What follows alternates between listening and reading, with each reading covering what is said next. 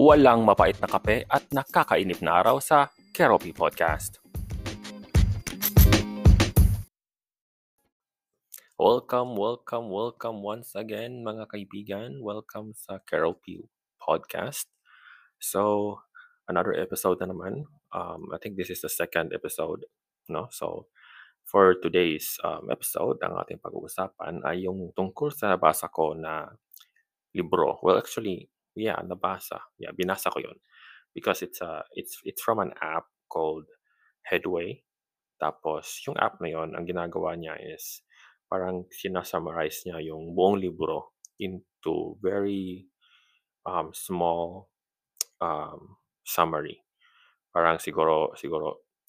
And then it also has what we call this parang audio, so it can read it for you. May ganun siyang feature. So kaya medyo nag-confuse ako at first kung ang sasabihin ko ba ay nabasa, kung pinakinggan ko lang din naman yun, no? I read it. So yun. So I read a book. It's called ano ba yung pangalan nun ulit? For a while, mga mams, no? Hanapin ko muna. So yung libro na binasa ko is called Leadership in Turbulent Times.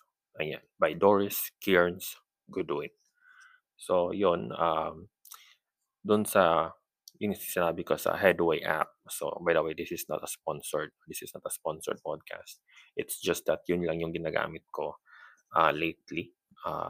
In terms of getting information through a book.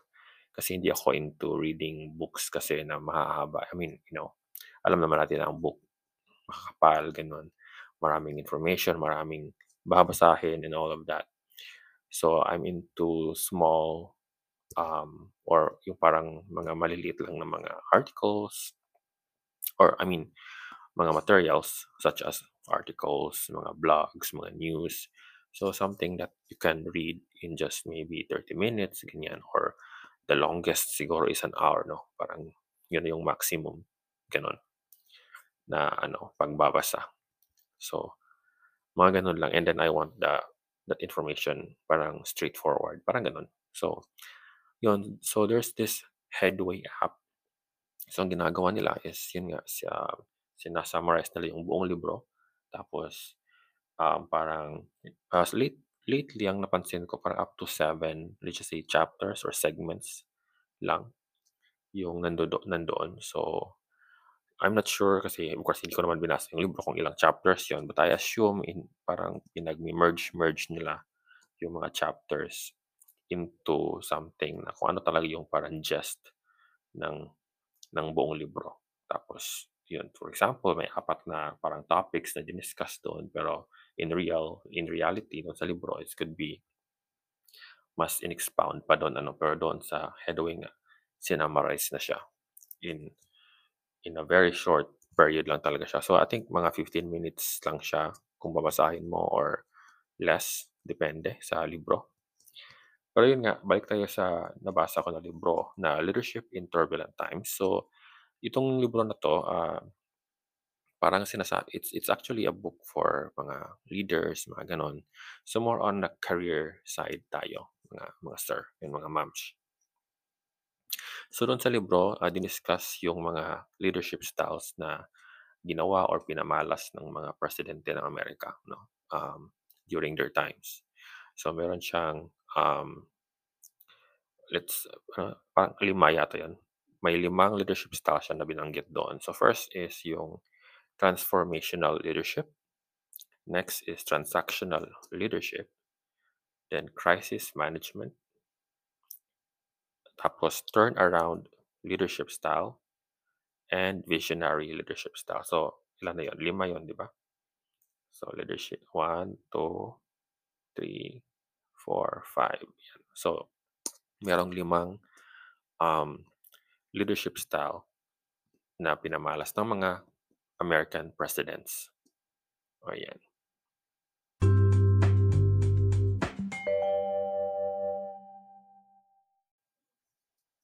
So, unahin natin yung yung transformational leadership ano.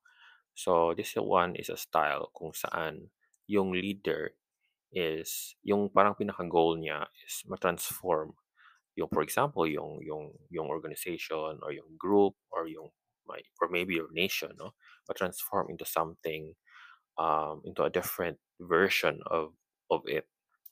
So for example, if it's in your company, in your career, in your group, in your sa mga ganong level lang.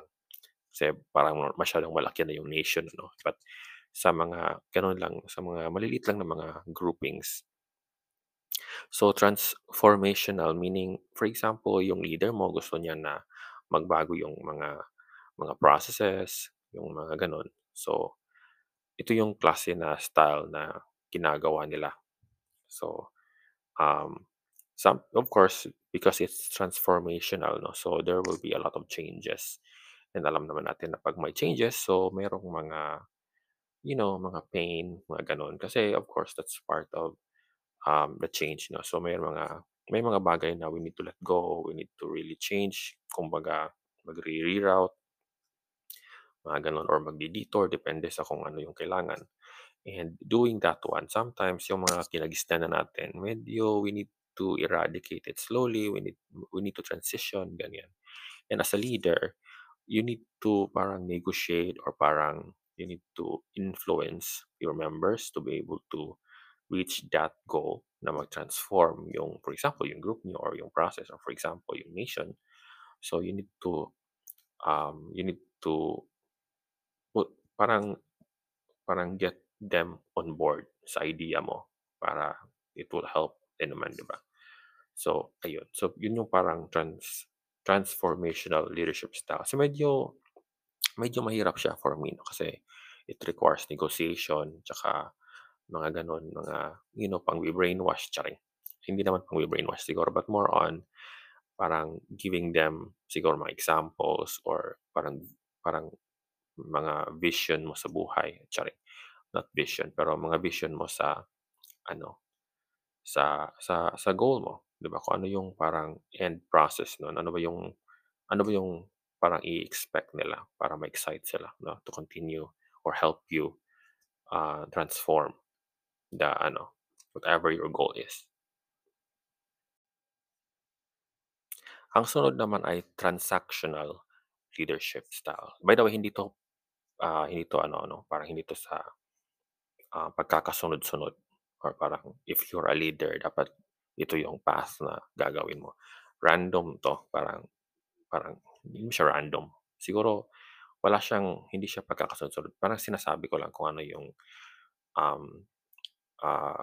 na nabasa ko doon or yung limang styles, no. Wala siyang like ito yung dapat yung mauna or something like it depends kung ano yung kailangan. 'Di ba? So ano yung need ng group nyo or ng organization or ng country. Pero yun nga, sinasabi niya lang na ito yung mga style na ginagawa ng mga leaders depende sa need.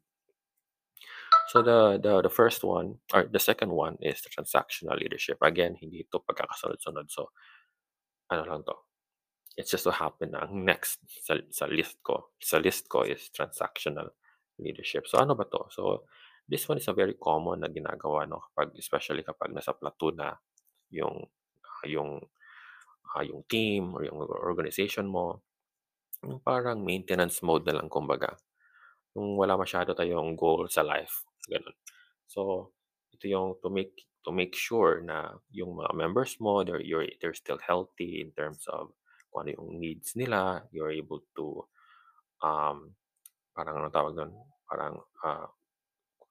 yung need nila is ma-fulfill mo as a leader. Yung mga ganon. So, kunwari, smooth, this one is talking about the smooth sailing na paglalayag o ng journey ninyo going towards your goal, di ba? Of course, hindi naman parating may ganap sa buhay. Hindi naman tayo, anong tawag niyan? Hindi naman to isang teleserye na parang sunod-sunod yung mga problema. So, in real life, meron naman tayong parang mga gaps. So, during those gaps, yung parang tahimik lang buhay, transactional leadership style ang ginagawa ng mga leaders. And that is making sure na healthy yung mga members or they're still continue doing what they're doing, and then continue pa din sila. Yung goal nila is still with the goal na sinabi mo during siguro nung first part, 'di ba? For example, you want to champion something. So, of course, sinabi mo ito yung goal, na-negotiate mo na sila, na-pursue mo na sila. So, meron na sila, they're on board na. So, to keep them on the ship.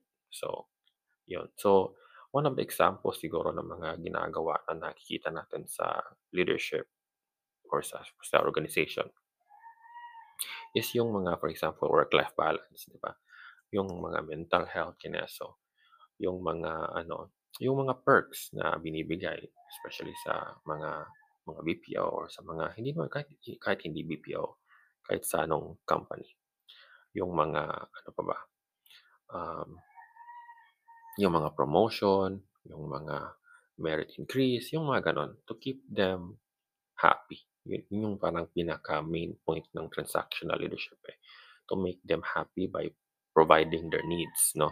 Hindi lang puro, kumbaga, kung sa parang sa slavery style, parang, hindi ito yung parang, you keep the slave, you keep punishing the slave to continue working.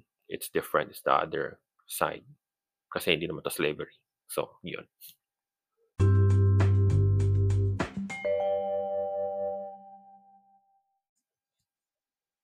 Siyempre, sa journey natin, hindi naman parating smooth sailing. So, of course, hindi naman ganon. So, may mga problemang dumarating, especially if you're a president, for example. Or even if you're not a president, may mga crisis talaga na dumarating sa ating buhay. And this leadership style is not just for leaders. No, I think this is for everyone. This is very important for everyone, able to manage crisis. Ganon. So, it just so happened na, of course, pag leader ka, you have heavier loads, no? Because you're not just looking out for yourself, but you're also looking for others, yung members mo, tsaka yung goal mo sa buhay. So, ayun. I mean, not sa buhay, but yung goal mo as a group or as an organization or as a president. So, ayun. So, may mga crisis na mga dumarating. For example, yung mga bagyo, mga ganon, mga lindol. Or even if hindi siya force majeure, yung mga inflation, mga ganon. Mga economic stresses. So, yun.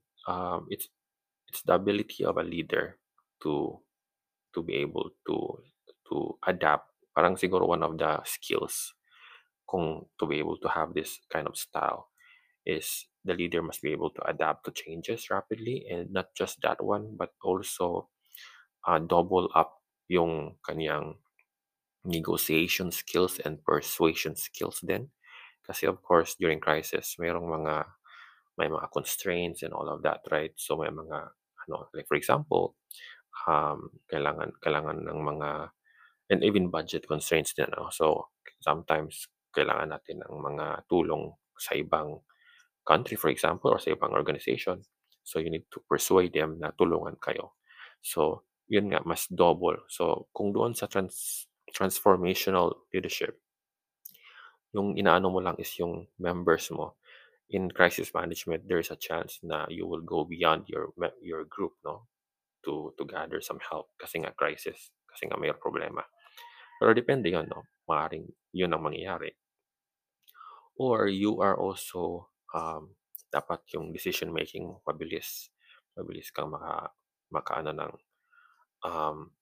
ng decision, maka-create ng decision na, let's just say, reasonable. Ganun na lang. Siguro kasi, of course, kung mabilis kang mag-decide, maaring there's a chance na maaring mali yung decision mo, right? Pero at least, yung siguro hindi lang faster in terms of decision making, pero more of parang parang somewhat balance, mabilis pero reasonable, parang kasi yun yung required during the moment, di ba? Mga ganong skills. So marami, feeling ko mas marami pang skills. Of course, if you're going to read siguro doon sa book, doon na-enumerate yung mga skills required. Pero of course, because this is a summary of the book, no? So, parang sinabi na lang niya na a leader must have this kind of style. So, yung crisis management style. No? So, ayun. And for me also, itong leadership style na to is one of the difficult na style. Because personally, hindi ako magaling sa persuasion, negotiation, kind of thing, ng mga skills, no? So, if I'm going to rate this one in terms of difficulty level, so ito yung pinaka number one on difficult crisis management kasi parang everything that you will do in the transactional leadership style, idodouble mo siya plus more depende sa need, di ba? So parang double work.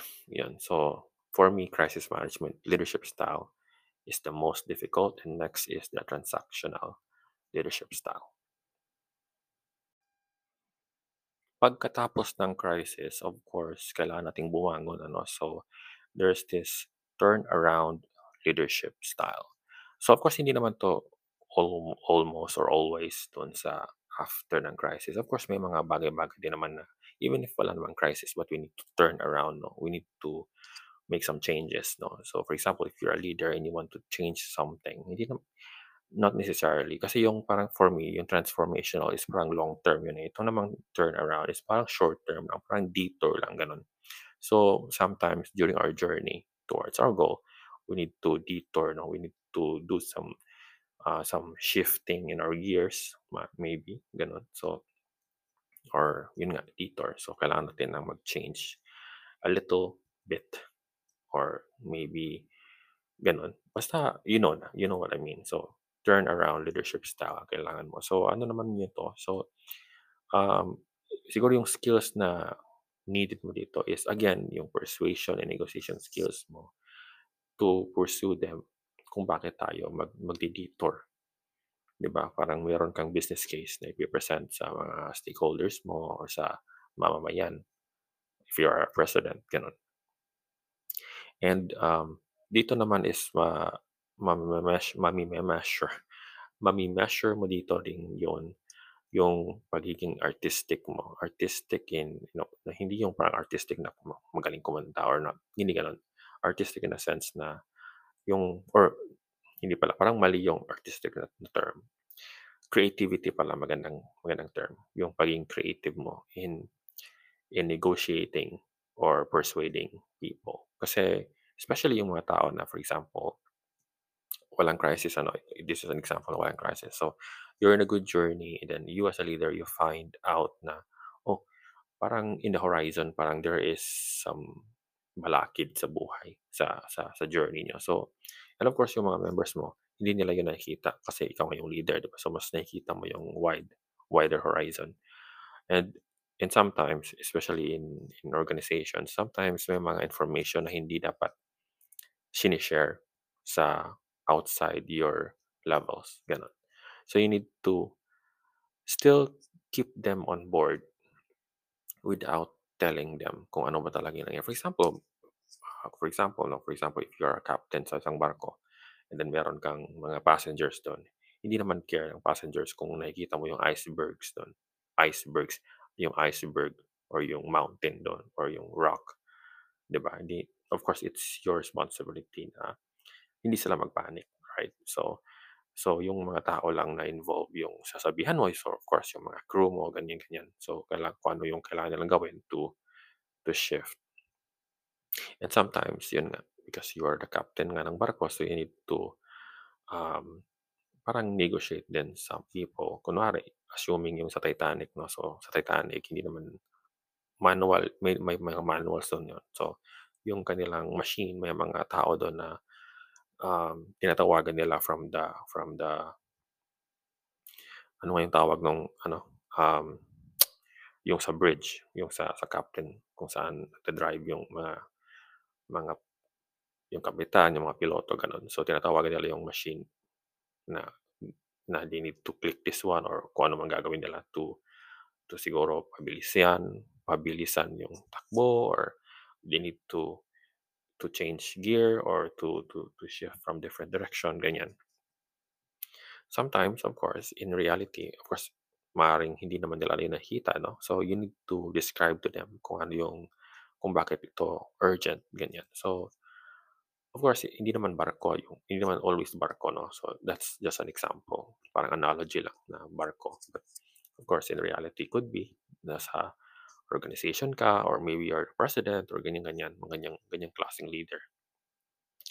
So, yun yung sinabi ko na may mga information na hindi naman kailangan malaman ng mga members mo kung ano talagang nangyayari, but you need to still persuade or negotiate them na maano yung gusto mong mangyari. So, para ma-turn around, di ba? So, ayun. Now, in crisis naman, so of course, during after crisis, you need to make sure na you're able to immediately, diba, parang adapt the changes. Of course, hindi ka naman, diba, sometimes there are crises na parang hindi na siya applicable. Yung usual na ginagawa natin kasi nasira na or something. So, you need to immediately adapt sa change. At dahil dyan, because of that, redundant yarn. Anyway, so, yun nga, because of that, kailangan mong i-ano rin sa kanila na hindi na yun natin pwedeng gamitin. May mga tao kasi na hesitant sa change eh. Even if, parang hindi na yun applicable or hindi na siya working, parang they will still stick to that kind of nakagistan nila. So you need to, yun, parang ang tawag yun, persuade. Tama ba yung English ko dito? Pursue. Anyway, kung mali man, please comment down below. Kung anong tamang term. Basta parang i-ano mo sila. Ano ba yung Tagalog yun? Yung parang you need to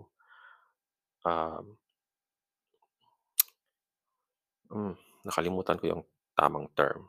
Pero it's more of sabihan mo sila na ito yung gagawin natin moving forward without hurting them. Alam mo yun, without hurting their feelings kasi nga, hesitant sa change sila. So, feeling ko na-gets na yan. So, let's move forward, no?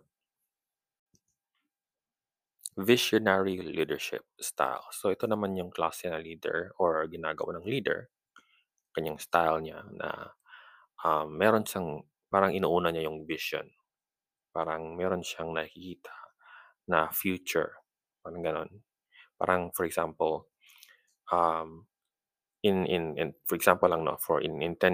years time, mawawala na ang mga ganitong klaseng job levels. Kasi nga, because of automation, for example. So, as a leader, at ang goal mo is dapat magstay yung mga members na yon. Of course, hindi mo sasabihin sa kanila na mawawala na yun, no? Kasi parang magpapanik sila, di ba? So, ang gagawin mo is you need to ask them to do something else beside from what they're doing, right? Mm-hmm. So, mayroong butiki na umaayon sa atin. Kung naririnig nyo. Anyway, so back to our visionary leadership style. So, yun nga. So, meron kang, as a leader, you are on the top kasi, di ba? So, you have a wider view of the horizon. And sometimes, may mga bagay na you will decide for your own. Ano ba talaga yung legacy mo na iiwan mo? So, may mga vision ka, may mga gusto kang mapuntahan. I mean, your group mapuntahan. Not a place, but parang situation, no? Di ba? So, yun, may vision ka kung ano yung maging gusto mo sa group mo, right? So, for example, in the organization, kung gusto mong maging number 1 yung team niyo, ganyan. For example, sa marketing or sa sales. So, ayun, yun yung vision mo. So, mga ganun. Hindi lang puro transaction, hindi lang puro making sure na your members are good, happy in terms of their normal activities, ganun. But also there is a change, no? There is a Parang we have a goal. I think this one is the first thing that you need to do. Parang if you're a leader, once you start working as a leader, dapat yun yung pinakauna mo. Diba? Nasa set sa mind mo. In politics naman or sa gobyerno or sa mga presidente, mga ganun, nakikita natin to yung sa kanilang mga plataforma, no? So, mayroon silang mga vision na sinasabi sa atin, ito yung gusto nilang mangyari if they will be elected. Ito yung mangyayari. Ito yung ma-deliver ko, parang ganun. Or ito yung gusto kong mangyari sa ating bansa, ganyan. So, similar lang din sa atin. So, and actually it's not just for leaders.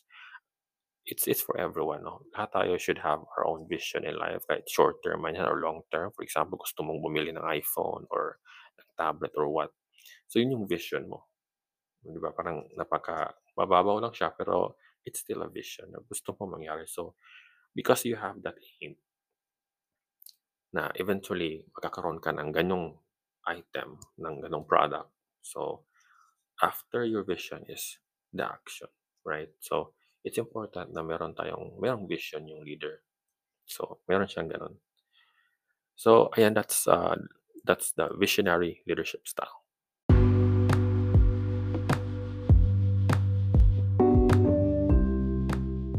So, ayun yung limang mga leadership style na naibangkit sa Leadership in Turbulent Times na libro ni Doris Kearns Goodwin. So, sa akin naman, if I'm going to, parang, for example, no, parang, kung yung leader, kasi yung 5 leadership styles kasi, dapat nandoon yun, lahat, in every leader, dapat meron yung ganun. Hindi siya lang, parang specific lang. Siguro may mga times na parang mas nag-highlight yung ganung leadership style niya. Kasi, sa term niya, yun yung kailangan Pero it's not about parang ito lang yung focus mo. But it should be long limang yun. It should be in you, no? As a leader. Or even if you're not a leader, dapat meron kang ganong klaseng set of skills or styles. Ganon. Styles na lang kasi parang, di ba, in every style may mga skills. So, let's put it in a category called styles. So, okay? So, kahit hindi ka leader, well, actually, kahit hindi ka naman leader in your title, eventually, you will be a leader din naman. For example, if you will become a parent, you will become a leader. If you're a father or mother, you will lead your family. So, that's still leadership, no? So, every one of us, I believe, pagiging leader, hindi lang siya yung parang leader na we all know, parang title, na team lead mo siya, manager mo siya, presidente siya, barangay captain, ganun. Even a student, a simple student, will become a leader. Is or a leader already probably, no? Kahit wala naman siya, hindi naman siya member ng sa school, government body doon. So, kahit simpleng estudyante lang is already a leader kasi baka siya, eldest, di ba? Something like that. Anyway, so, yun nga. So, dapat meron ka nung 5 leadership style na nabanggit ni Doris. And for me, if ever na you will be in the situation where you need to, exercise your leadership. So, the first thing for me that you need to do is do the visionary leadership style. Dapat may vision ka, may plano ka sa buhay mo, or sa group mo, or sa family mo, sa member ng organization mo, or kung isa kang barangay captain sa barangay mo, ganyan. Mayroon kang goal na once you are hired or you are elected as a leader, kunwari barangay captain ka, so meron, pagpasok mo nun sa office, first job mo is to set your goals. Of course, kung mga ganun, mga politicians, mayroon na silang mga goals kasi plataforma yun, di ba? Pero assuming lang na nakalimutan mo yung plataforma mo, at the end of the day, you will still kakalimutan mo yung plataforma mo, assuming lang, no? So, once you start your office, dapat mayroon kang vision kung ano yung gusto mo mangyari, ano yung maging legacy mo once you end your term, ano yung maiiwan mo na magagamit ng future generations, pang parang ano. So, yun. The first one is leadership style. Tapos, next naman doon is transformational leadership style. Of course, you have vision, but it must have action. So, you need to act on it. As a leader, of course, hindi kasi leader ka nga. So, may mga members ka, no? So, may mga members kang mga pasaway. May mga ganun, hindi talaga sila, mahirap silang i-onboard sa gusto mong mangyari. So, yun, doon matitest yung skills mo in negotiating them, diba? In persuading them na dapat ganito, ganyan, na ma-onboard mo sila lahat sa gusto mong mangyari, sa vision mo. So, matest. So, doon yung papasok yung transformational leadership. The next to that one is pag naka-start na ng siguro mga 80 to 90% of your members onboarded na sa gusto mo mangyari, sa vision mo. So, they're growing na. Your start na your journey, ganyan. So, along with that one, of course, you need to keep them healthy. Healthy, not just their health, no, yung physical health, but yung mga mindset nila, ganyan. Yung mga, dapat happy pa din sila. So, yun, importante yun. So, para they will still continue sa goals mo, para nandun pa din sa kanilang isipan. Or kung isa ka namang kung sa war pa, yung loyalty nila is still with you, ganun. So kailangan mo silang alagaan, parang ganun. Tapos next to that, so yun yung transactional leadership. So parang you need to keep them happy, ganyan. And of course, in every journey, may mga problema, may mga bagyo na darating. So, yun yung doon papasok yung crisis management. So, you're able to, as a leader, parang dapat meron kang skills in handling crisis. Ganyan. So, para lahat. Of course, pag may crisis, hindi naman lahat, no? Magiging safe. Well, that's the goal. Pero, let's face it. May mga collateral damage talaga. May mga magiging collateral din.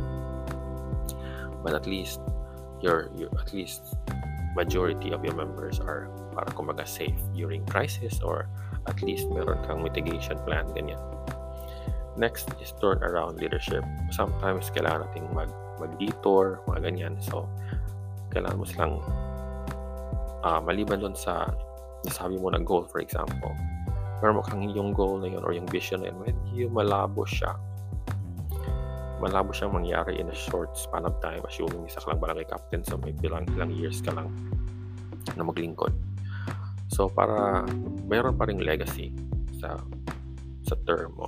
So, sometimes you need to find ways kung ano yung mga short term lang na mga activities or mga activities na makaka-create ng legacy mo. So, yun, magkakaroon turnaround. So, kailangan mo siyang mag-detour kayo. So, again, kailangan mo na naman yung negotiation skills, yung mga ginagawa mong skills doon sa transformational style na leadership is you need to do it again, pero medyo with creativity at this time. Diba? So, ayan. So, ano pa ba? So, yun lang. So, yun lang yung limang leadership style na kung if ever pagkakasunod-sunod, yun yung parang for me is the order. Diba? If you're going to be a leader or something, or you're going to be on a position na you need to lead members talaga, so yun yung pagkakasunod-sunod.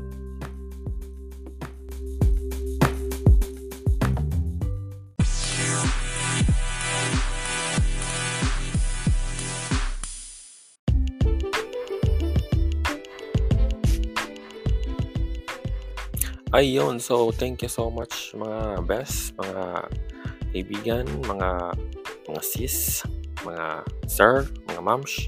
Thank you so much sa pagkikinig sa ating podcast ngayon. Sana ay magkita tayo ulit, or sana ay mag-tune in kayo ulit sa next episode ko.